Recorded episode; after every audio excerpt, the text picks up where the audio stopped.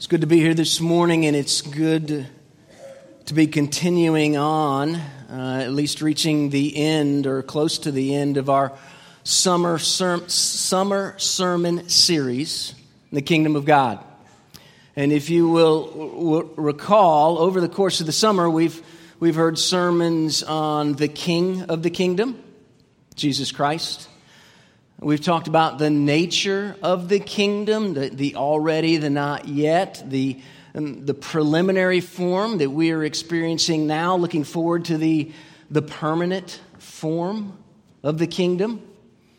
And we've talked about what it means to live in the kingdom, kingdom life, obedience in the kingdom. This morning, we're going to talk about kingdom consummation. We're going to talk about the final kingdom. And the reason that this is important and the reason that we are ending on this in this way is that everything that we've talked about coming up to this point the king of the kingdom, the nature of the kingdom, uh, what it means to live in the kingdom. Everything that we've talked about is all pointing to what it is we are going to experience when Jesus Christ comes back. So, so the way we've defined the kingdom of God, it's, it, it's His redemptive, His renewing rule and reign in our hearts, actively present among us here as God's people, even eh, on display to the world. Um, that those things that we have been talking about, they will come fully in the days to come. God has promised that what it is that we are yearning for as His people, He will bring to fruition. And that's simply what we're going to read about this morning from Revelation chapter 21. I think a, a relatively familiar passage, but we're going to look at it. We're going to try to put some substance to it um, to engage our hearts and minds so that we know that we what we have to look forward to. So if you would, turn in your bulletins or open up your Bibles. Let's read together these eight or nine verses from Revelation 21, uh, from God's Word. Then I saw a new heaven and a new earth. For the first heaven and the first earth had passed away, and the sea was no more. And I saw the holy city, the new Jerusalem, coming down out of heaven from God, prepared as a bride adorned for her husband. And I heard a loud voice from the throne saying, Behold, the dwelling place of God is with man. He will dwell with them, and they will be his people, and God himself will be with them as their God. And he will wipe away every tear from their eyes, and death shall be no more. Neither shall there be mourning, nor crying, nor pain anymore, for the former things have passed away. And he who was seated on the throne said, Behold, I am making all things new. And he said, Write this down, for these words are trustworthy and true. And he said to me, It is done. I'm the Alpha and the Omega, the beginning and the end. To the thirsty, I will give from the spring of the water of life without payment. The one who conquers will have this heritage, and I will be his God, and he will be my son. But as for the cowardly, the faithless, the detestable, as for murderers, the sexually immoral, sorcerers, idolaters, and liars, their portion will be in the lake that burns with fire and sulfur, which is the second death. Pray with me. Father, we do thank you for your word, the promise of uh, hearing your word, the promise that you have given us uh, that you promise that it would not return void, that it will bring about its intended consequences, its intended results, and we can trust you. So I pray this morning as we look at this passage, as we think about our future, as we um, engage it in light of what we're called to do here on this earth now. I pray that you would just bless us with your presence, that by faith we would see you and that we'd recognize your love, your beauty, and your power, and that you would even now change us, conform us to the image of Jesus Christ, in whose name we pray. Amen. So, heaven. Or to be more precise, a new heaven and a new earth. So I was, I was thinking about heaven, I was thinking about the new heavens, the new earth. I realized that we, we think about heaven in terms of certain, certain categories or ideas, and we express those categories, ideas, uh, with the questions that we ask about what heaven will be like, don't we? We ask questions like, What will we do there? Where will we live? Who will we live with? How old will we be? Right? Will it be the, the, the 28 year old Todd Lowry? Or this one? Will I, will I have my dog? Right? I like dogs. Those are not unimportant questions. They're interesting and they're fun. And I think we should ask those questions as long as we realize that those questions really do miss the point. Because the point of heaven and the new heavens and the new earth, the point of heaven is the presence of God in a new way that will change everything. Everything else that you think about, everything else will miss the mark if you forget about the presence of God because God is the one who makes heaven heaven. It will be totally new. This morning, what I want us to do is look at three different ideas or, or three different concepts that are presented in this passage here that will help us better understand what heaven will be like. First of all, I, I want us to, to see that it is a brand new kind of place to belong. Secondly, there is a special power for life in this new place to belong. And then lastly, it will be forever. It is an eternal inheritance. It's, a, it's an eternal legacy that can never be taken away from us. It's all in this passage. But as we, as we consider the particulars of this passage, I, I want to encourage you as we look at what John says here in these eight verses, I hope that we will see concrete, substantial, particular things uh, that will not only change your idea about what our future is going to be like, but they will be of such substance that it will help you live in light of that in the here and now. So let's look at this. A new place to belong. John begins in verse 1, and he says, I saw, literally with his eyes, a new heaven and a new earth. For the first heaven and the first earth had passed away, and the sea was no more. And I saw the holy city, New Jerusalem, coming down out of heaven from God, prepared as a bride adorned for her husband. This is a new place to live. And, and, let me explain it like this for those of you that are familiar with the King James Version. I, I don't know how many of you are familiar with the, the King James Version. I know some of you are, but in John chapter 14, when Jesus is uh, explaining to his disciples how he is going to have to leave, how he is going to have to die, and how he will um, be resurrected and ascended into heaven he says these things to his disciples in the King James Version. says, let, let not your heart be troubled. Believe in God and believe in me. Because in my Father's house are many mansions, and I go there to prepare a place for you. Now, I hate to break it to you, but the Greek word, it's not mansion. It's a dwelling place. It is a room. Granted, it is a real quality, new type of room, but don't get caught up in the idea of a house. Jesus uses the same word later when he says, We will come to you and make a home for you. That's the word. When Jesus speaks about our future with him, he's not talking about a big house. He's talking about a home together. He's talking about a place to be. He's talking about a permanent residence. And what he's saying is this a new, a whole new type of home. It's what John is speaking of here. It's a new kind of place where we are going to live because the old is passing away and a new thing is coming. It's a total transformation of what you know and understand here on this earth. It's a place to belong. It's a place to inhabit.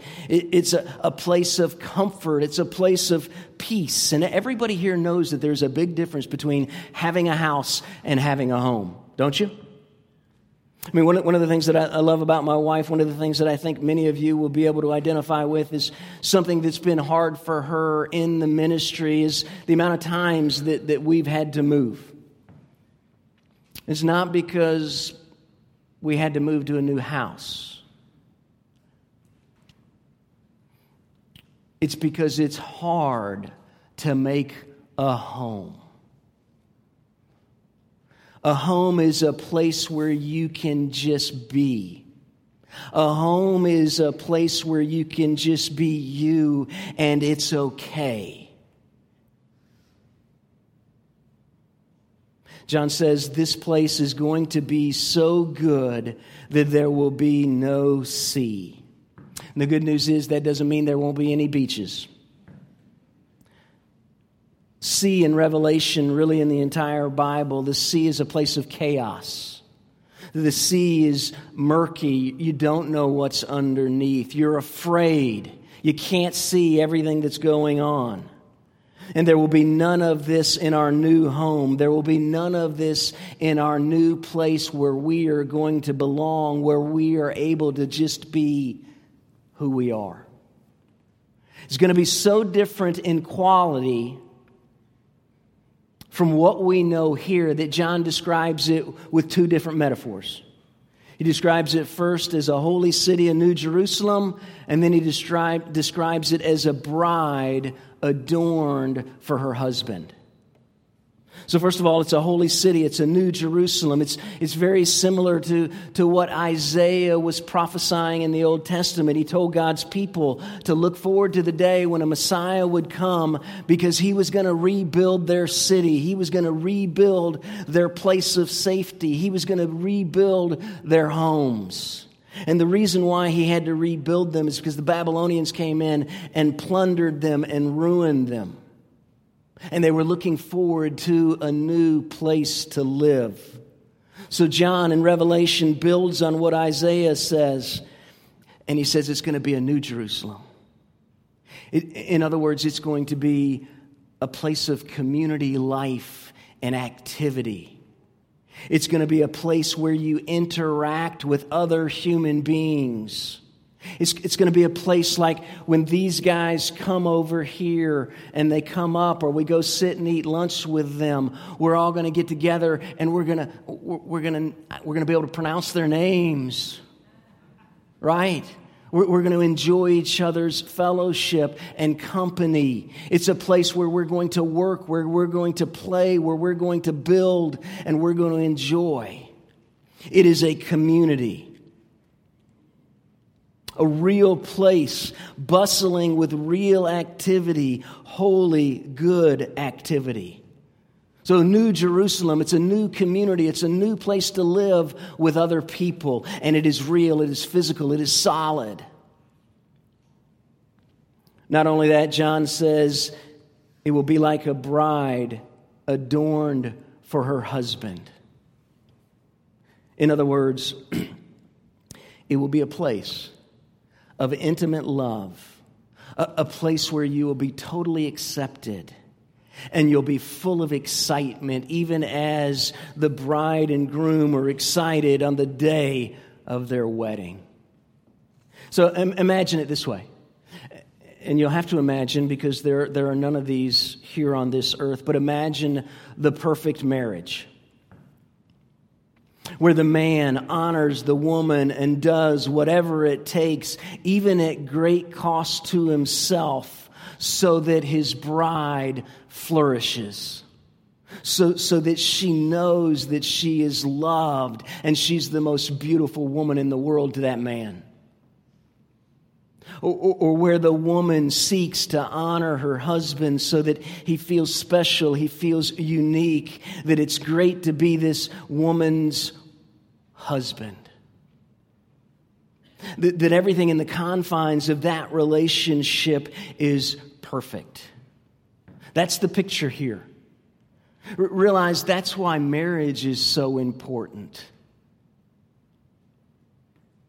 We have a new world that's coming, and it's a place that is so unique that, that John says it's going to be a community, a new city where people are bustling with activity and enjoying one another's company. And not only enjoying one another's company, but they're enjoying one another's company in a way that can only be experienced with complete intimacy and love. It's complete and perfect community life with completed and perfect people. When I was a kid, my mother used to say, Oh, it's going to be great to go to heaven because we're going to get to, get to go up to heaven and, and sing all the time. And I thought that just sounded terrible to me. I love people that can sing, but I'm not one of those people. This is, this is a real place with real people that, that you have this bond with them such that you feel totally safe and whatever it is you do brings, brings honor to the other person and glory to God. Don't we all want that now? Is that, is that not something that we all yearn for? Do you, do you not realize, if you're familiar with, with the philosophy of ministry at Redeemer Presbyterian Church, that's why we're here? To experience community life with other brothers and sisters in life, and we experience it so powerfully that we can't help but want to take it out there across the street. We experience it so powerfully here that we, that we want to go to Mexico City and we want to go to Bogota so that other people can experience what it is that we've just had a taste of here. Paul says, I mean, John says it's, it's a holy city, a new Jerusalem. It's a, it's a bride adorned for her husband. That's the place that we are going to be a place to belong, a new home, doing things where you love and are loved. John says, I see it. It's real. Which leads to the, the second idea here. The only way that this can happen, it's because God is there in a new and powerful way.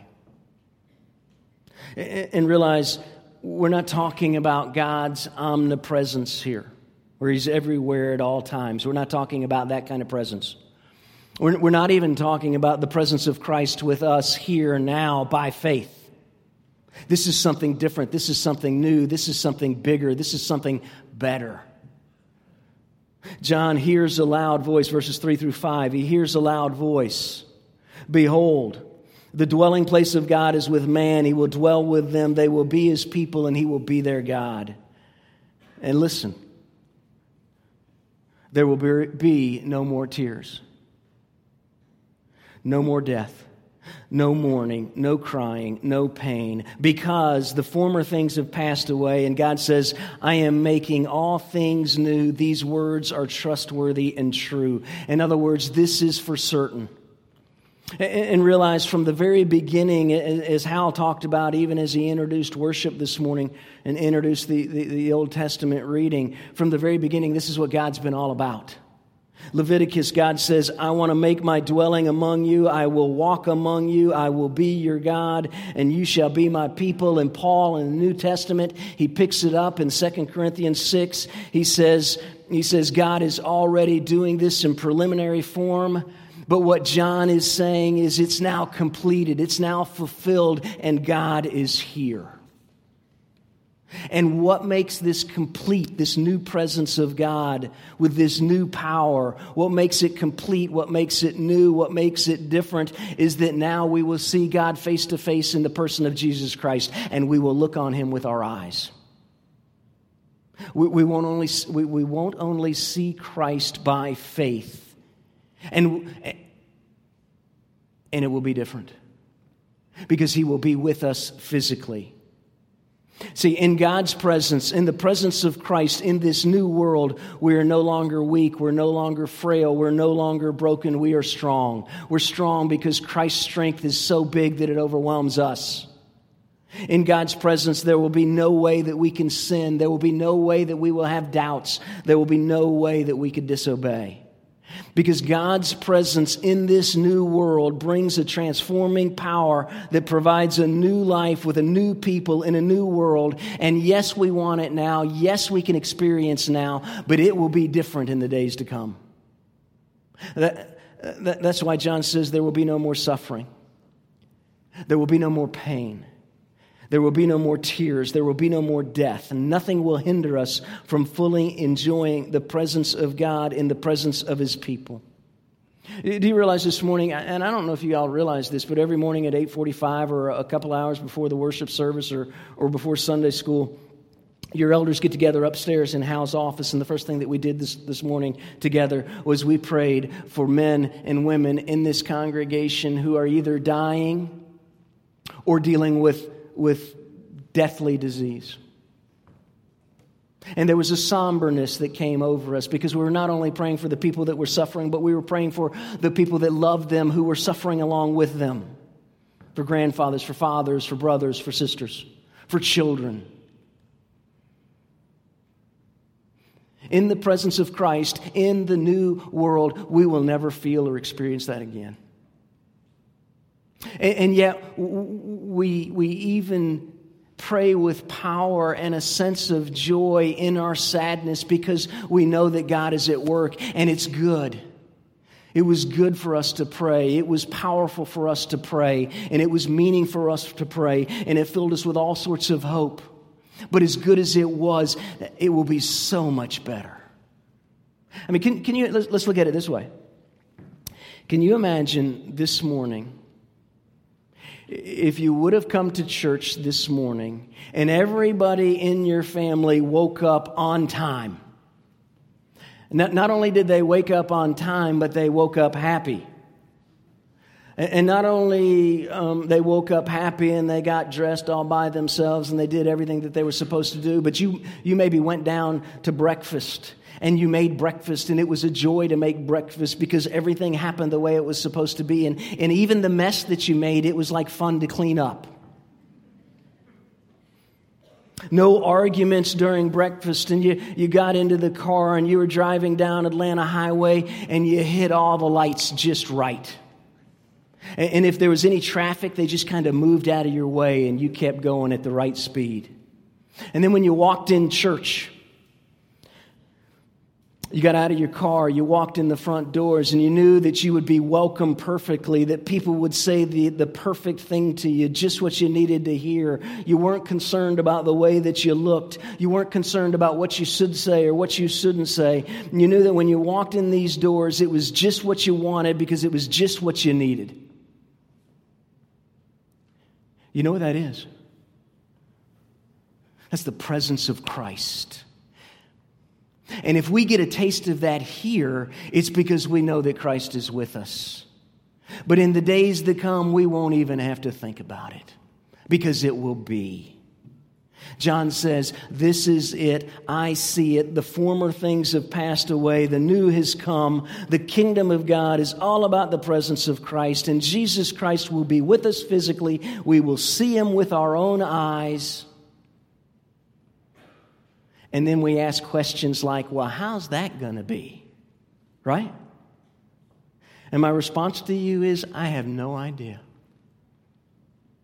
I just know John says it's true, it's trustworthy, it is, sa- it is certain, and it's going to happen. And I think some of the reason why we ask how, I think some of the reason why we want to know how that's going to work, not that that's not unimportant or things like that, but it distracts us from the real question. The real question is why doesn't the presence of God in Christ Jesus resonate with us more right now? Because why would you want Christ in the future if you really don't want Christ now? Do you hear that? Because if you don't want Christ now, you don't know how good it is, and therefore you really don't care about whether or not you get Christ in the future. The real question is why don't we want more of Christ now? And the answer is in this passage. And the reason we don't want Christ more now is because we're focused on the former things. We're getting all caught up in the old things, the things that will pass away. They can be good things, they can be bad things, but ultimately they're the things that are going to pass away. If they're good, they're going to be transformed and renewed. If they're bad, they're going to be destroyed. But the reason why we don't want Christ more now, and the reason why we're not really looking for more of Christ later, is because we're being caught up in all these former things. And they can be different for all of us, but they all boil down to the ways of the world. Boils down to the, uh, the, the battle with our own flesh. Boils down to the devil, the former things. And, and, and we don't say it out loud, and I mean this with all gentleness, and I, and I speak to myself first, but we don't say it out loud, but in our actions, we say we want these former things more than we do want Jesus. as I was preparing for this sermon, I kept coming across this Lutheran scholar. I, I can't even pronounce his name. I'm not even going to try to pronounce it, but he's commenting on Paul's word, where, where you know where Paul says, to live is Christ, to die is gain. To live is Christ, to die is gain. He, he, he, he comments on Paul's words, and he says it like this To live is Christ to die is more Christ. If the presence of Jesus Christ is the key to a new heaven and a new earth, then he's the key to experiencing that in the here and now. And don't you see how this should change our priorities, our, our, our, sense, our, our ideas of what is important and not important here? And listen, I realize it's hard because Jesus Christ isn't here physically. But that's what it means to live by faith. And the object of our faith is Jesus Christ. And if you think of heaven in terms of the presence of Christ and you know how good Christ is, and you know what Christ has done for you, then you will want more of Him later, which will make you want more of Him now. Now, you've heard this said, right? Uh, about certain people that they're so heavenly minded that they're no earthly good. You've heard that before, or is that just me? If you think in terms of heaven as being in the presence of Christ. I've never met anybody like that in my life. And I don't think the problem is that many of us are too heavenly minded that we're of no earthly good. Because the fact of the matter is, most of us are so earthly minded that we are of no heavenly good. To know Jesus Christ is to set your affections on Him. That means what you do here on this earth matters. It means what you think about in your spare time matters. It's setting your affections on Christ because to live is Christ and to die is more Christ. You know what the other option is? To live is me and to die is more me. And you might be confused right now thinking that's good, but I promise you it's not. Which leads to the last idea. To live is Christ, to die is more Christ, or to live is me, to die is more me our eternal inheritance. There is a lasting legacy for all of us. There are two futures depicted for us, and what we do now matters. And, and I know, I mean, there are all sorts of ways to say there are a lot more options for life um, than just two. But really, there are just options within the, the two options. You are either thirsty, according to this passage, you are either thirsty and God willingly gives life to you from the spring of the water of life, or you will choose your own path and you will destroy yourself and others along the way.